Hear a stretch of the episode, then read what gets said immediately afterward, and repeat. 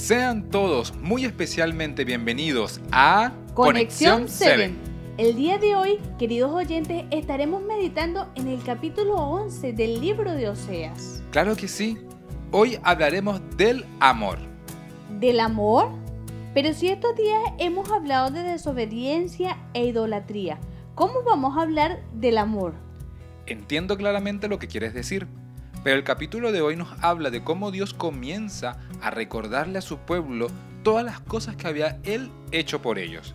Incluso menciona muchas veces que Él los llamaba como pueblo a buscar de Él y cada vez más se alejaban. Entiendo, pero ¿a dónde quieres llegar con todo esto?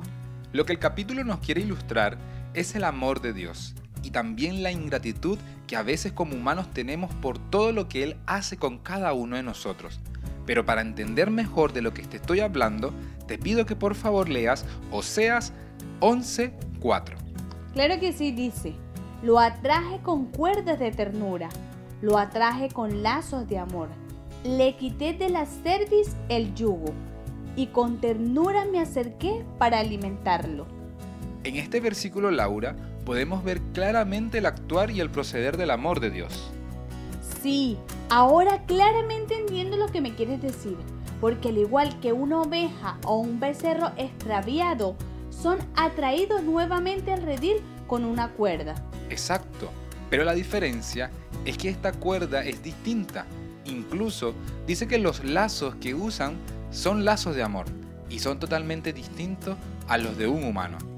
Así es, y algo muy importante e interesante que puedo notar es también que ese amor se compara como cuando un niño es levantado en sus brazos y se toca nuestra mejilla con la mejilla de ellos. Sí, la verdad es una linda descripción de cómo el amor de Dios puede hacer estas cosas. Además también comenta cómo Dios se inclina para dar a comer a cada uno de sus hijos, utilizando la misma figura como un pastor se inclina para dar de comer a sus ovejas. Cuán bueno es el amor de Dios, Miguel, y cómo la Biblia lo describe con cosas tan sencillas. Exacto, así es el amor de Dios. ¿Y cuál sería la invitación del día de hoy? La invitación que Dios nos está haciendo es que no olvidemos todas las bendiciones que Dios nos ha dado en nuestras vidas y que de esta forma no seamos ingratos con nuestro Creador. Es decir, que no olvidemos de darle gracias y tampoco dejemos de adorarlo. Exacto. Muchas veces nos pasa que en nuestros mejores momentos de la vida olvidamos que es Dios quien nos ayuda y nos da sus bendiciones.